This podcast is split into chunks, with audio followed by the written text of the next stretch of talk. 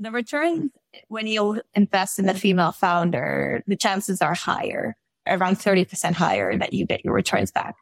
Because women are, yeah, like I mentioned before, even as retail investors, they're way more conservative, conservative investors. When they say we're talking around, we're talking with around ten potential clients, they're really close to closing a deal with those potential clients. For instance, I've worked with men before. When you're working with predominantly men, there might be some bluffing there.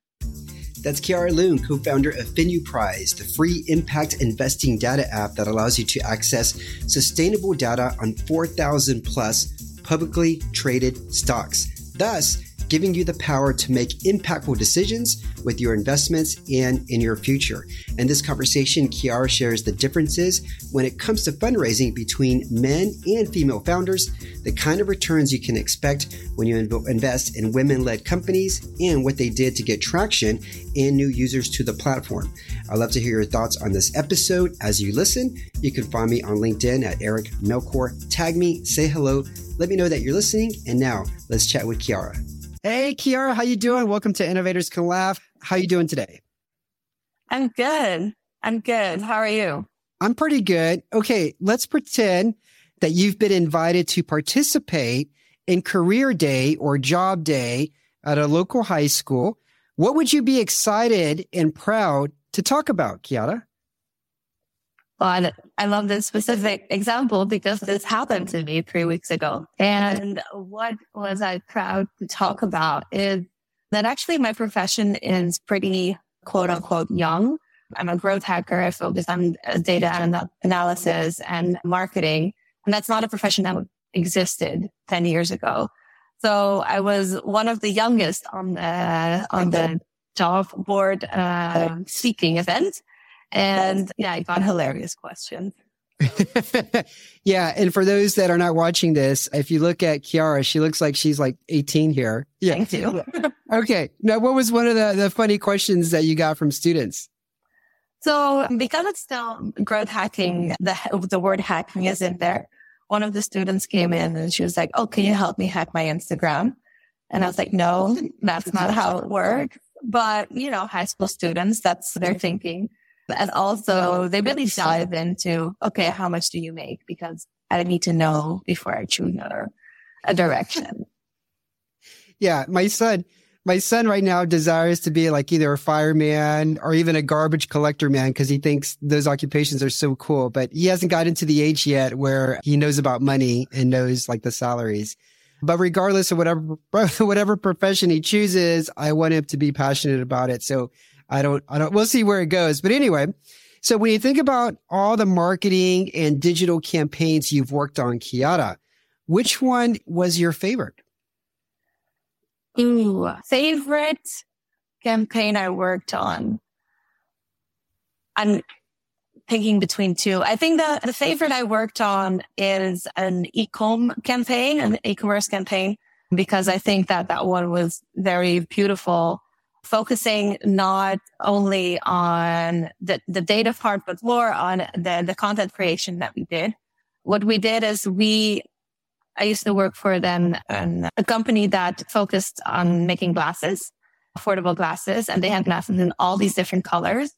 So uh-huh. for Pride, we made a, a documentary, a mini documentary series, and focused, giving everyone that resonates with the L G B T Q plus community a chance to tell their story. So combining, yeah, mission and media and content creation. I really like that. Okay. All right. All right. Now tell us about Finuprise. What is it and what do customers get excited about when they discover it? So Finuprise is an impact investing app. Well, that was the original idea, but what What people get excited about is that they can see if their portfolio aligns with their value. And we really simplified E S G metrics by making it red, gold, or green, seeing if your portfolio is predominantly red, gold, or green, in what industry, and how you could possibly change that. All right. Now, how have you guys get it? How did you guys get it to market? What did you focus on in terms of getting traction, Chiara? So our main focus in the beginning was definitely giving them the opportunity to see things transparently. E S G metrics are very hard to understand. So that was our main focus. And we tried to make ourselves very sticky by giving it predominantly free away in the beginning so we can see traction on the on the on the app. All right. I mean, how does it work? I mean, if I were to invest, and I don't know if I could, but if I were to invest, let's say in Apple through the app, and it, what would it tell me or what would it show me whether or not Apple was like a hundred percent eco-friendly, you know, company, or or how does this how does this look from the eyes of, of a user? So from the eyes of a retail investor, possibly like yourself, you have eight metrics that you can focus on and that you can see on our platform. You can then just go to our platform, look up, I want to find Apple. You find Apple, and then you can see those eight eight metrics and how they're scoring. So we have metrics that are like equal pay, women on the board, C O two emissions, water waste. So you can check out all these different metrics and see, okay, they're scoring red in this particular metric. Why are they scoring red? And then you can click on that information and see how they're scoring red, if they're progressing from before, and how are they doing now, and also a detailed explanation of what this metric entails. All right. And your user base, is it pretty much globally, or is it focused on certain regions right now? Europe. Focused on Europe. The companies, the publicly traded companies, don't need to be focused on Europe only. We also have American companies in there. That's not the only part, but for users, it's Europe. Yeah. Okay. Now, when you first took on the role at Finuprise as the chief growth officer, and you're also part, you know, or you're also a co-founder, what level of success seemed realistic to you? Like, what would be your minimum accomplishment for you to feel like, oh, wow, I really made a difference in growing Finuprise? Like, versus okay. where you guys are right now? Yeah, I think we pivoted with the product a bit. And that's, yeah, that's startup life. I think, I think the pivoting of the product by really listening to, well, not listening because we didn't speak to our users directly, but we did look at how they were navigating on a website. So seeing how they were navigated made us think, okay, let's try to change this and give them an angle that's an easier hook for them. Based on that, we made new features. All right. Is it, tell us about the gender. Is it like fifty-fifty male or male versus female, or who's the audience? Like, are they younger generation, Gen Z, millennials? Can you tell us about the demographics? Yeah, definitely. So we really build our products focused on millennials and Gen Z. So my co-founder, she, she's in finance, and she wanted to also invest more sustainably herself. So that's the audience that we really chose for, and where we also build our metrics for. And it is a fifty-fifty on the male and female. You can see in trends that females are more conservative investors because they really want to make sure that what they're investing is, is in what they care about. And that sometimes withholds them from investing. So I also once shared a Finuprise on a female and female finance club. And the reactions on that were so good, because for them, that was like, oh, that's so good, because I was withholding myself of investing, because if you look at the S and P five hundred, there are a lot of companies that don't align with my value. I don't want to invest in certain of these companies, so that I can see right away from the start when they start building their portfolio, okay, what of the, like, which one of these companies really does align with my future forward thinking? After a quick break, Chiara and I talk about what kind of returns you can expect when you invest in female-led companies. All right, let's take a quick break and tell you about RepsMate. That's right, the sponsor of our podcast. Now, RepsMate is a conversation intelligence platform for contact centers. Have you ever wondered how you can analyze one hundred percent of your customers' interactions and turn them into actionable insights to improve customer loyalty in real time? Yeah, that's right, real time. Your contact center could be your secret weapon. And it's not just customer calls that RepsMate can analyze. Their platform can evaluate all your customer interactions, regardless of the communication channel, including chat and email. By extracting relevant insights, you can empower your agents to deliver a great customer experience and improve customer retention. And so, you should learn more about how RepsMate can help improve your business at reps mate dot com. Welcome back to my conversation with Chiara. I am fascinated at how much information when it comes to sustainability initiatives among publicly traded companies. Now, let's hear more on what kind of returns you can expect from female-driven companies. Yeah, no, it seems like you're big into the data. And early on, what did the data tell you in terms of what should you focus on on trying to attract new new customers to the platform? Partnerships. I must honestly say, I think that the fintech market is a very competitive market. There are a lot of different investment apps, and sustainability is something that is now getting more traction, like I just mentioned with the women and how they want to start investing. And you saw really just around the twenty twenty that a lot of more people started investing. And why was that? Because there were some insecurities that we had to overcome. And a lot of people had were more home or to spend more time on, on that.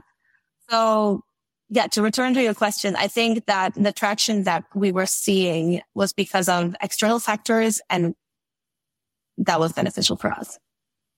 Oh, yeah. Oh, yeah. That was the year I invested most. There was a lot of free money, I guess you would say, in the market. Now, obviously, free money isn't free, but there but there was various ways that I was able to take a majority of my income at that time and put it into the market. Now, listen, I was I was stalking your Pinterest page, Chiara, and you have a lot of travel-related pins. I think that's what you call them. I'm not really on Pinterest, but they're either pins or boards, right? Yeah. Now, what is your favorite travel hack or gear? Ooh, my favorite travel hack. I book in advance or super last minute. And the most important thing I always have with me is my power bank, because I'm never fully offline. So I think it's very important that my devices are always charged. Yeah, no, that's that's a good one. Definitely a good one. My wife always takes like two with her, and I'm the one that's always having look looking for the outlet. Like, I need to charge my phone and I'm looking for the outlet because I didn't bother, bother to bring them. Okay. And just going back real quick, I know you mentioned partnerships, but are these partnerships with, again, I have no idea here, like with banks or with other financial services firms or companies, or, or with who, Chiara? Yes. So we are definitely open for partnerships with banks. Would love to. If you're hearing this, let me know. But right now, it's mostly with platforms that are focusing on educating financial literacy. Definitely. Got you. Got you. Got you. How was it being a part of a company where both founders were both female in terms of raising investment? Like, did you guys face any challenges? What was it like being in a pitch? Do you feel like, did you feel like it was a little bit harder versus if maybe one of the co-founders was a male? Ooh, sensitive topic. Yes, I will just reflect on the data and give my opinion afterwards. But for, yeah, female founders in the E U, it is below one percent right now to raise funds. It's very hard. There are wait, wait. Do you mean do you mean do you mean those that are trying to raise funds are below one percent female? No, to the, the ones that get funds. So really, twenty yeah, it is alarming. In twenty twenty-two, it was. I think in twenty twenty-two, it was still around the one percent, and now from January till now, it's below the one percent. It's like zero point nine percent right now for V C money. What what is expected to to give on female founders or predominantly female teams, even if they're not one hundred percent female founders. So if it's a, a male and a female, but yeah. yeah, there's not a lot of money flowing to female founders, unfortunately. Okay. Well, let's unpack that a little bit. Like what's, what do you think is the percentage of founders that are female that are trying to fundraise and get money? A lot. I know many, but in more than, ten, more than ten percent, more than twenty percent. So then we would have to dive back like even more into the data of how many startups do exist within Europe that are right now in pre-seed or seed stage. But if I'm taking that in consideration, I think it's around fifteen to twenty percent of, okay. yeah, of teams. And the thing is that also investing in women is more successful and if you look on return. So there's actually no reason for this to be the case. There's also a lot of research written on this, and I'd love to send it to you because I saw how shocked you were by this fact that yeah. um, the returns when you invest in a female founder, the chances are higher, around thirty percent higher that you get your returns back. Because women are, yeah, like I mentioned before, even as retail investors, they're way more conservative, conservative investors. When they say we're talking around, we're talking with around ten potential clients, they're really close to closing a deal with those potential clients. For instance, I've worked with men before. When you're working with predominantly men, there might be some bluffing there. And that is something, there's a big difference in that. So right now, there are a lot of courses where they're teaching women to be more, take more seriously by having more of the male traits in yeah. doing business. Yeah. Well, yeah. actually, yeah. I think it would be interesting to flip it around and think, wouldn't you want to, as a V C, get a higher chance of getting your money back? Also for yeah. your client. Yeah. Well, this so, reminds me, this reminds me of something I, I once read, and it was like, you know, a, a man could look at a, a job opening and it says like, you must have these ten qualifications, and he's looking at it and he's like, oh, I've got two of them. Let me go ahead and, and apply. Whereas a woman may look at it and say, I've only got eight of these, so I guess I'm not a good fit for the job, and she won't apply. And it seems like yeah. it's, it's very similar when, when you're pitching and you're telling the story, and, you know, men may be, I guess, hyping the story up a bit and saying, yeah, the market potential is this, and we've already got this many potential customers in the pipeline. Whereas a woman is going to be a lot more honest, in lack of a better word, and, and be more realistic and pragmatic about the pitch. And so therefore it's just not that as exciting from an investment standpoint. So it would, it would be good to, I don't, I don't know if you want to call it, you know, take those male traits or whatever, or women to, to, to act a little bit more like men. I think they should be themselves. And I think it's the men investors that should become a little bit wiser. That should be a little bit smarter about where they're allocating their money. And then I think after the, after the recent economic downturn that we just experienced, I think, I think a lot of them are, I, as they're saying, is camels are the new unicorns. I mean, you want to find founders that have got good, a good head on their shoulders and are being very honest and genuine about the situation. So we'll see what happens, but it sounded like that's what you were saying though, right, Chiara, is that there's a lot of fluff when it goes into these pitches.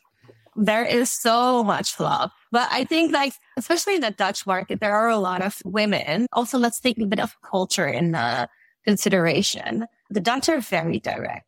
So a lot of women here, they pitch, and the pitching is also very direct. So there, there is no fluffiness to, to even walk around.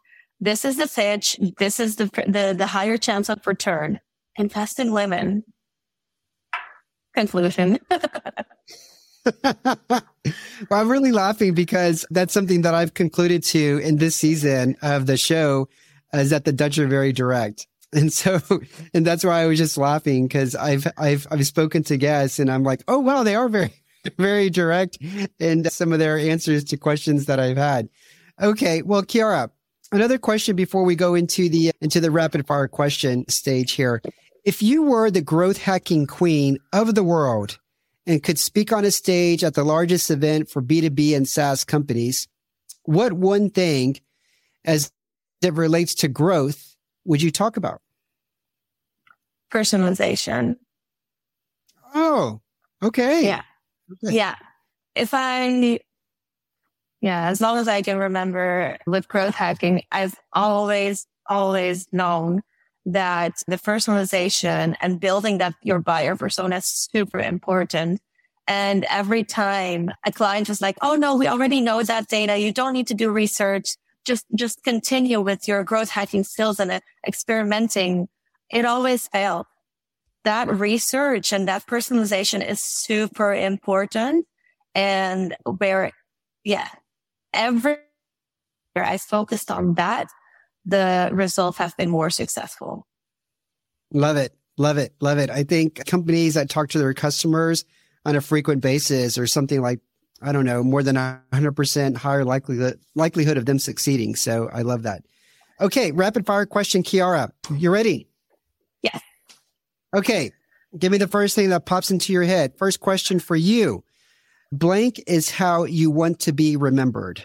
Blank is how you want to be remembered. Fill in that blank, please. Kind. All right. What celebrity did you have a crush on as a teenager? Uh, Nick Jonas. Nick Jonas? Sure. I was very okay. young. Okay. You wanted to be blank when you were a kid. A dolphin trainer. All right. All right. If you weren't a startup founder, what occupation would you be doing now? Maybe journalism. Okay. What's an unusual food or drink that you consume, Chiara? I really, really love funchi. I don't think it's weird, but a lot of people might not know it. It's it's from the Caribbean with uh, a corn meal. Corn flour. Okay. Right? Yeah.